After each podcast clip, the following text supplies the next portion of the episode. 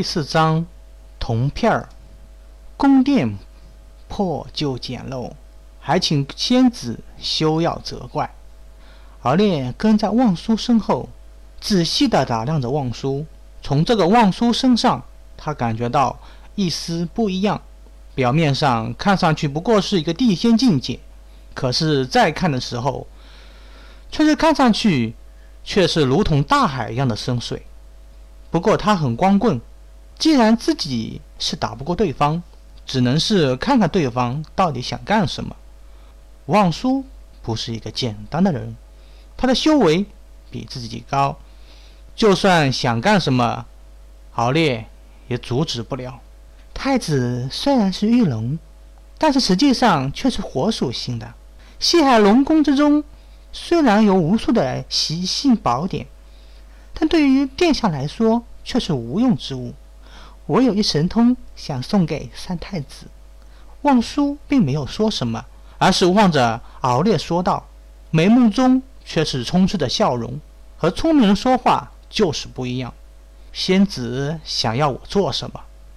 敖烈想了想，询问道：“他可不相信凭空而降的机缘，尤其是这个机缘还是一个美女送的，更加不相信在这神话的世界里。”修行人中最怕的，就是欠别人的人情，那就是因果。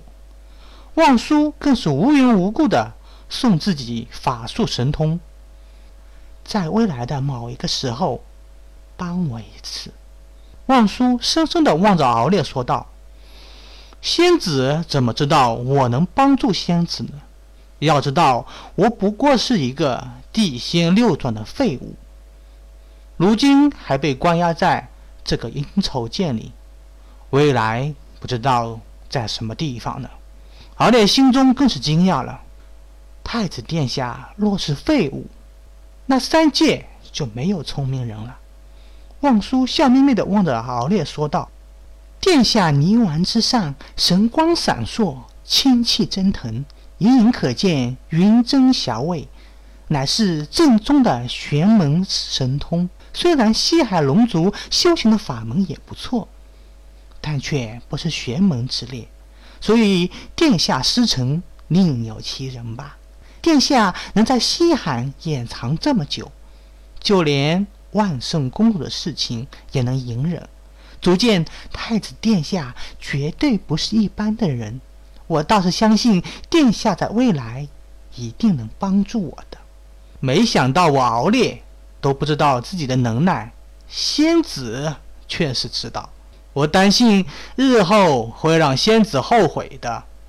敖烈苦笑的摇摇头。要知道自己在未不久的未来会成为一个坐骑，一个能让我望舒看不透的人，绝对是不简单的人物啊！望舒从怀里摸出一块碎片来，也不知道什么东西制成的。好像是青铜，但是却又不是青铜。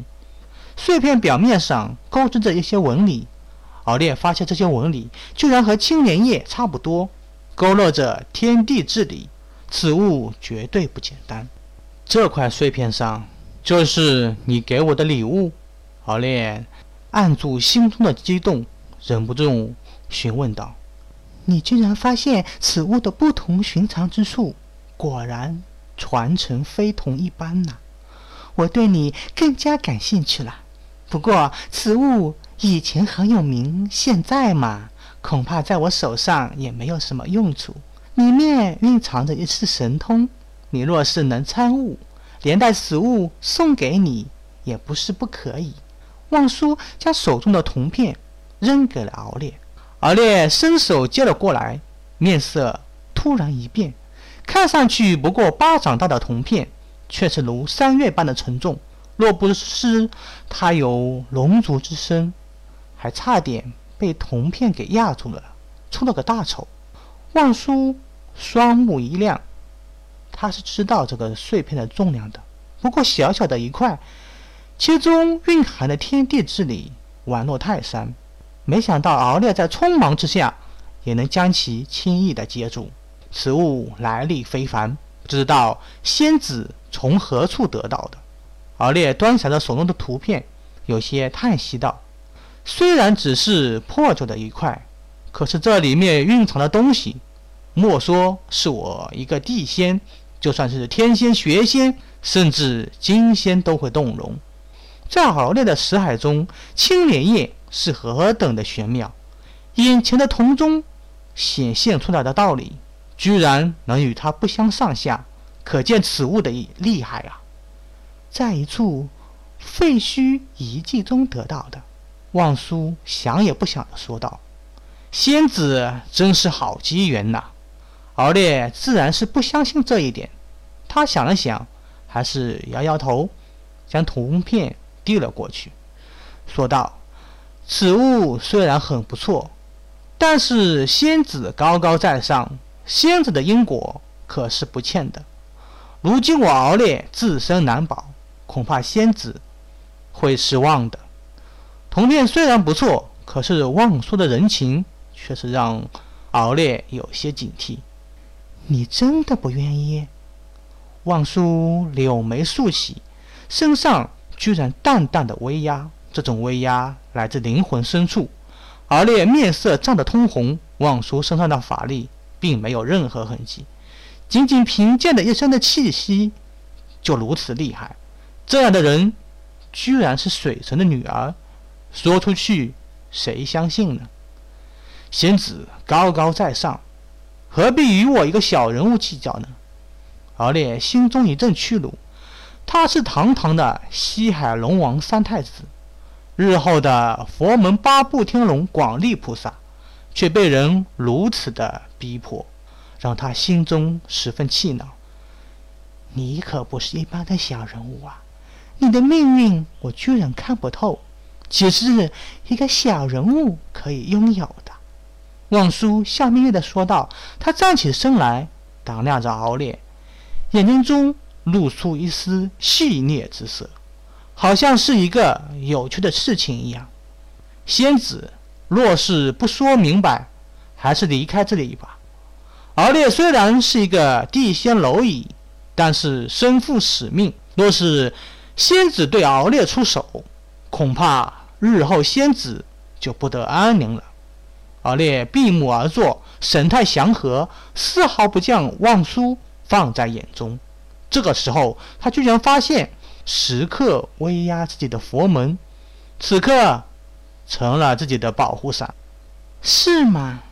望舒仔细地盯着敖烈，心中却像是翻江倒海一样。